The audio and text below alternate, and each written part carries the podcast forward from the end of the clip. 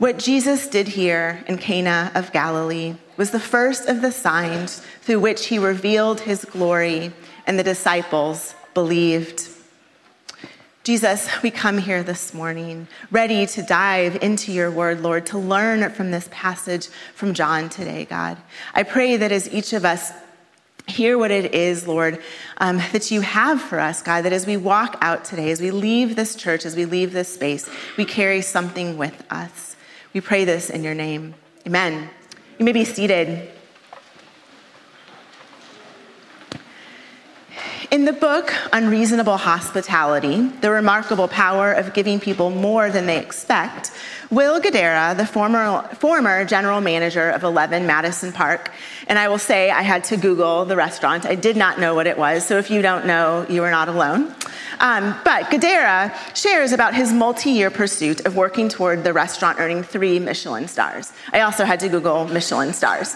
Um, so I read this book this last fall um, and really enjoyed it. And as I was reading it and just thinking about the way that this topic of hospitality and what it is to be unreasonably hospitable applies to our life as followers of Jesus, applies to service on a Sunday, but also applies to the things and the ways in which we live our life outside of the church.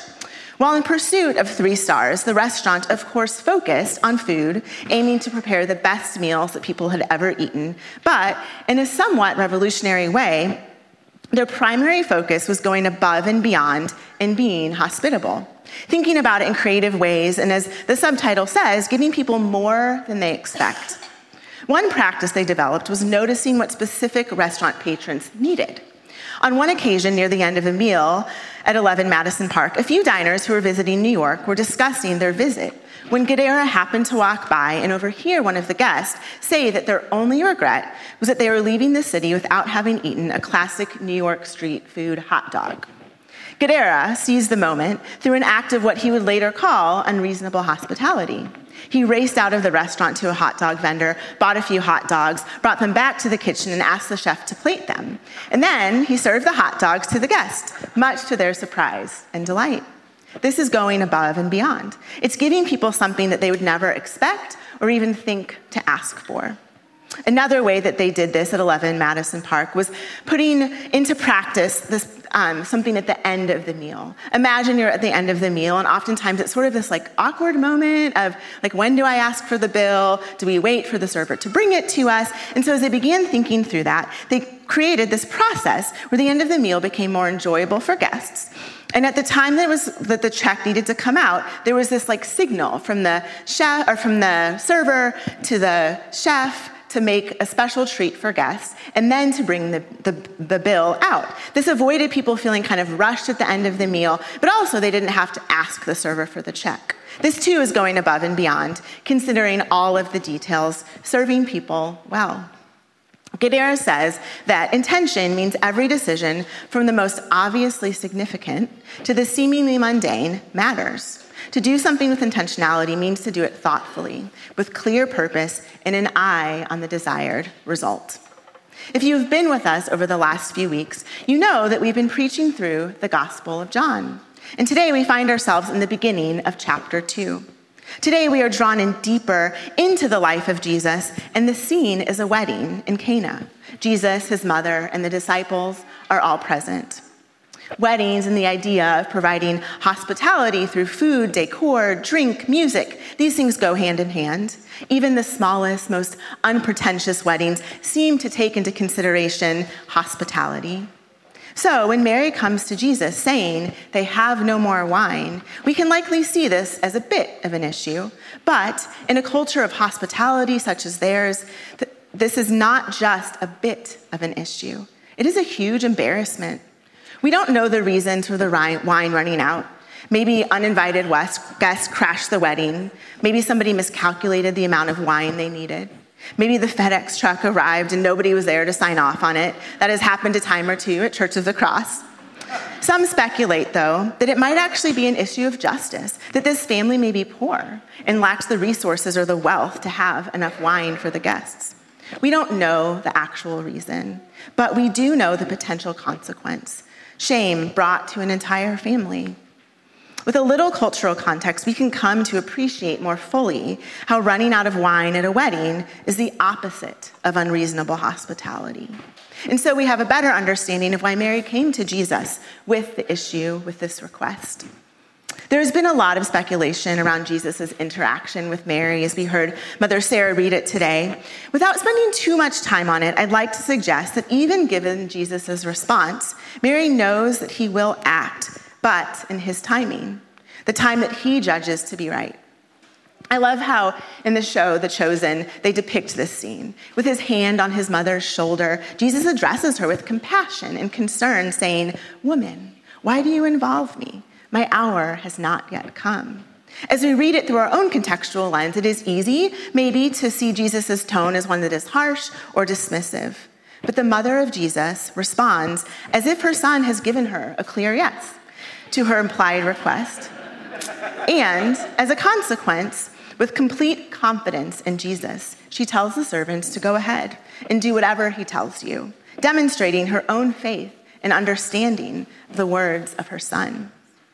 As Mother Sarah shared last week in her sermon, despite the fact that in the first chapter of John, Jesus is named King of Israel, Son of Man, the Gospel of John isn't over yet. There is more to see and in today's reading, we see more. The wedding at Cana is a transition in the Gospel of John, and that Jesus is now becoming the central figure of the narrative. And it is important too to note that in John, Jesus rarely does things by human initiative, but instead is guided first and foremost by the Father's will and timing in all things. As we move into chapter two, Jesus is revealing who he is for the world and for every person in the world. After hearing from Mary that there is no more wine, he proceeds to turn water into wine. And we see from the words of the banquet manager that it is not your everyday wine. It was the best wine of the night.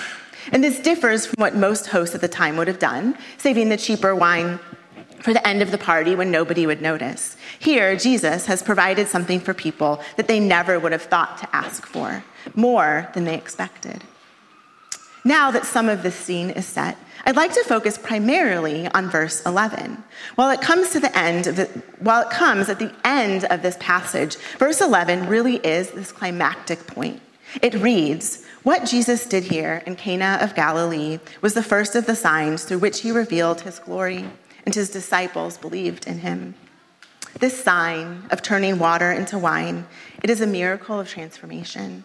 It is the first of seven signs that Jesus publicly performs. Some of the other signs that come later in John are the healing of the royal official's son, the feeding of the 5,000, and Jesus walking on water. But the turning of water into wine and these other signs that come later, they are signs because they are not ends in themselves, but they are pointing us to God's work and they call for faith from those who witness them. They are indicators of God's work in this world. Think of a road sign that is pointing an arrow pointing you toward a destination, not simply a sign saying that you have arrived. As the poem in our bulletin describes, the signs Jesus performs are a pillar to guide us home. The turning of water into wine points towards something far more valuable than wine, as valuable as it may be. It points us to the source of all life and joy, entry into the new life that Jesus brings.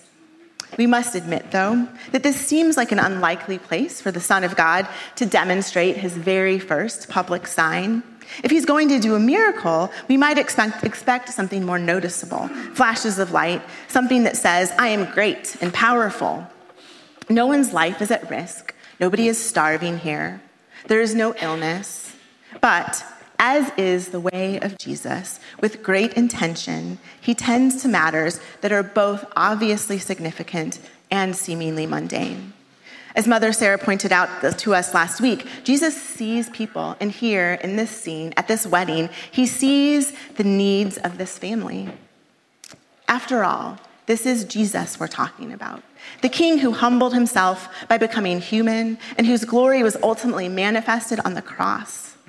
He became weak in order to become powerful. And for his glory to be fully revealed, we should not be surprised that he starts in this sort of unsuspecting way. Yet it is a bit surprising. Well, there is so much that is rich in today's passage, so many threads to pull on. I actually, in fact, preached on this same passage a little over a year ago um, from the lectionary, but now we're back in John. And so today we are kind of pulling on a different thread. There are so many directions we could go in, so many details suggesting the presence of meaning beneath meaning. But it is in the provision of the abundance that Jesus begins to reveal himself. Here, Jesus' glory is not simply revealed in his ability to turn water into wine, but in his generous provision, his unreasonable hospitality. In Old Testament passages such as Isaiah 26, we find promises of feasting and drinking that will come with the Messianic age when Jesus will reign and bring universal peace. There is a scene in the book, The Brothers Karamazov, where Alyosha, one of the brothers, is grieving and questioning his faith after the death of his mentor.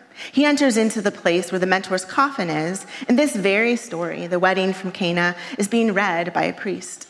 It's a sort of stream of consciousness moment, much like a lot of that book can be.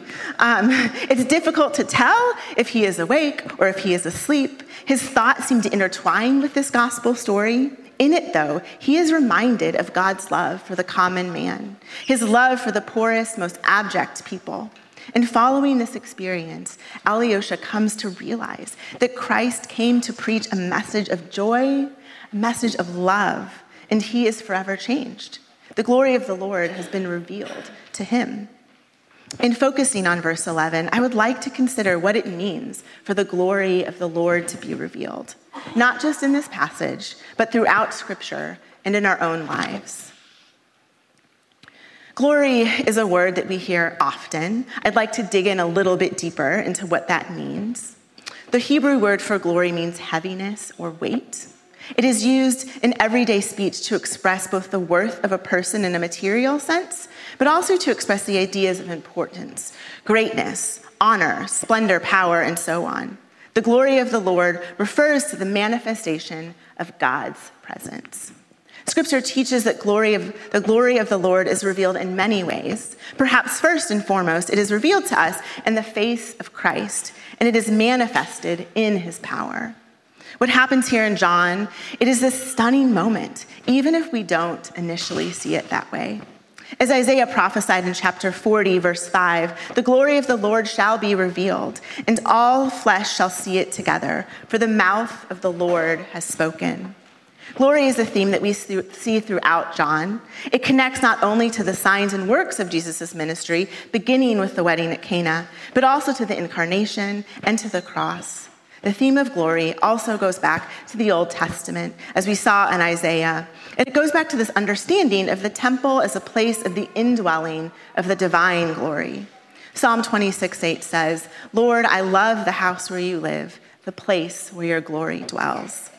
The events of Cana reveal the divine glory which radiates from Jesus, a glory that is loving, unreasonable, abundant, life giving, joy giving, unlike anything else. And this glory, it is for you and it is for me. And it is calling us into faith in Jesus Christ. While it is the first of the public signs that Jesus performs, it happens a bit behind the scenes. There is no action from Jesus, such as praying or touching the jars that we see. He simply tells the servants to fill them.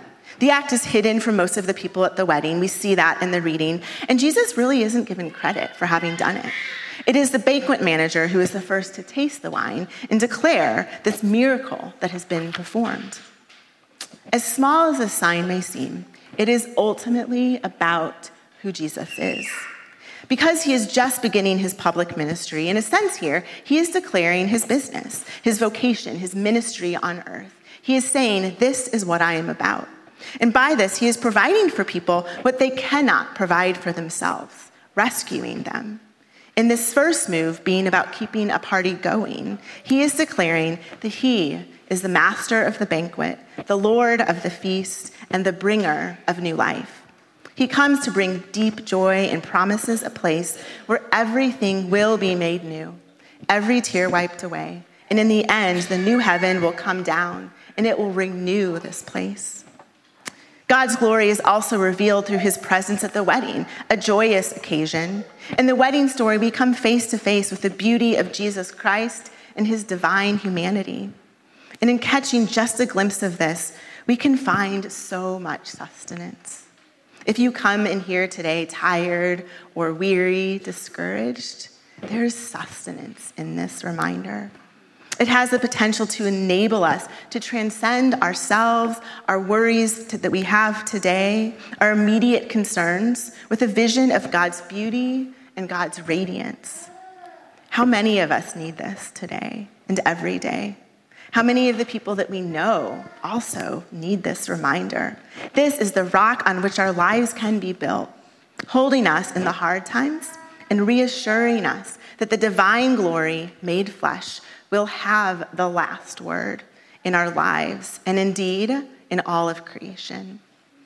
As we saw in last week's reading, Jesus promised Nathanael that he would see greater things. And here today, in this reading, we come face to face with one of these greater things. Not only did the disciples witness Jesus doing this earthly ministry, they also got to see a glimpse of the kingdom of heaven revealed through Jesus' provision. As the glory of the Lord is beginning to reveal, be revealed through this first sign, it is as if the clouds are beginning to part. They are moving away, beginning to reveal to us the bright, shining sun, glimpses of who the Father is, the one who came to save. In turning the water into wine, a God who makes all things work for our good is revealed. Because of Jesus' act, the joy of the evening continues, and his hosts, the hosts, are not embarrassed.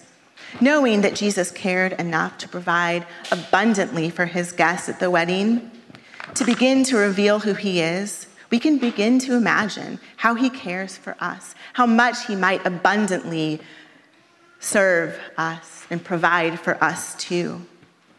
Not only did this miracle point to who Jesus' true identity is for those in attendance at the wedding, leading his disciples to believe, for us today, it still has the potential to bear witness to Jesus as the one who brings the rich fullness of the messianic age.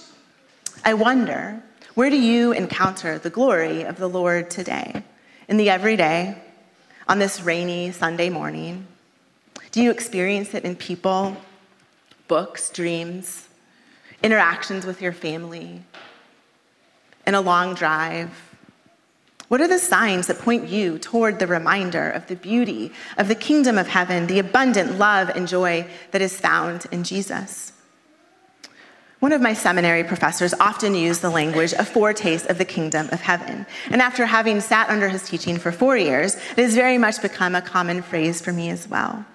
When I think about this foretaste, a sampling of the kingdom of heaven, I think of those moments where the glory of the Lord is revealed in small, everyday moments through God's creation, oftentimes in very unexpected ways. On Sundays, as we gather in the back, those of us who are serving, oftentimes we will pray. We always pray, but oftentimes the prayer, part of the prayer that we pray is for people to enter our doors and to not only be met by God, but to also be met by our people. That those who call Church of the Cross home and have been here for some five, six, seven years, who also walked in these doors, not sure if they would know somebody, how they would be met years ago, that those same people would extend the love of Christ to newcomers today. In essence, the prayer is that the Lord would be revealed, that the glory of the Lord would be revealed through those people as newcomers enters our, enter our doors. Every day, in large and small ways, the Lord is being revealed, and we are being called to faith in Him. It can be easy to miss, perhaps especially if you've been hurt by the church, if you're suffering in some way, if you are doubting, if it feels like you're just trying to survive and make it to the next day. But I urge all of us not to miss the reminders of the kingdom breaking in, and not to lose sight of the fact that Jesus came to bring joy, peace, and renewal. Our life with Jesus is ongoing, it is ever changing. And as we journey with him, our faith changes, it grows, we learn new things. We might also experience moments of doubt. But with this, the Lord is constantly revealing himself to us in fresh and new ways. He is drawing us to himself, calling us to believe. A few weeks ago, I was talking to a dear friend. We were discussing our children, and she shared how she and her husband are navigating talking with them about the use of curse words. As we talked, she paused and she became a bit emotional, saying, The one thing that I know I don't want them to say is Jesus Christ. She proceeded to say, I love Jesus and the person that he is. You see, this friend grew up in the church. She grew up with a father who was a pastor. She grew up with most of her life revolving around the church. And every hurt that you could imagine is something that she has experienced in the church by so called Christians. She would not identify herself today as a Christian or as a follower of Jesus, but every week I get text messages from her asking me to pray for various things. In her, in her life, I can still see the glory of the Lord revealed at times. I can still, still see glimpses of Jesus calling her to himself. Jesus came to save, and he came to turn the world upside down. Jesus centered the suffering. He cared for the poor, the widow, the orphan. And just as he, and he also cares that much for us. We too are called to do so for our sisters and for our brothers. We too get to reveal the glory of the Lord to them. God has invited us into this good work. In our interactions with others, we can display the care and the compassion of the Lord.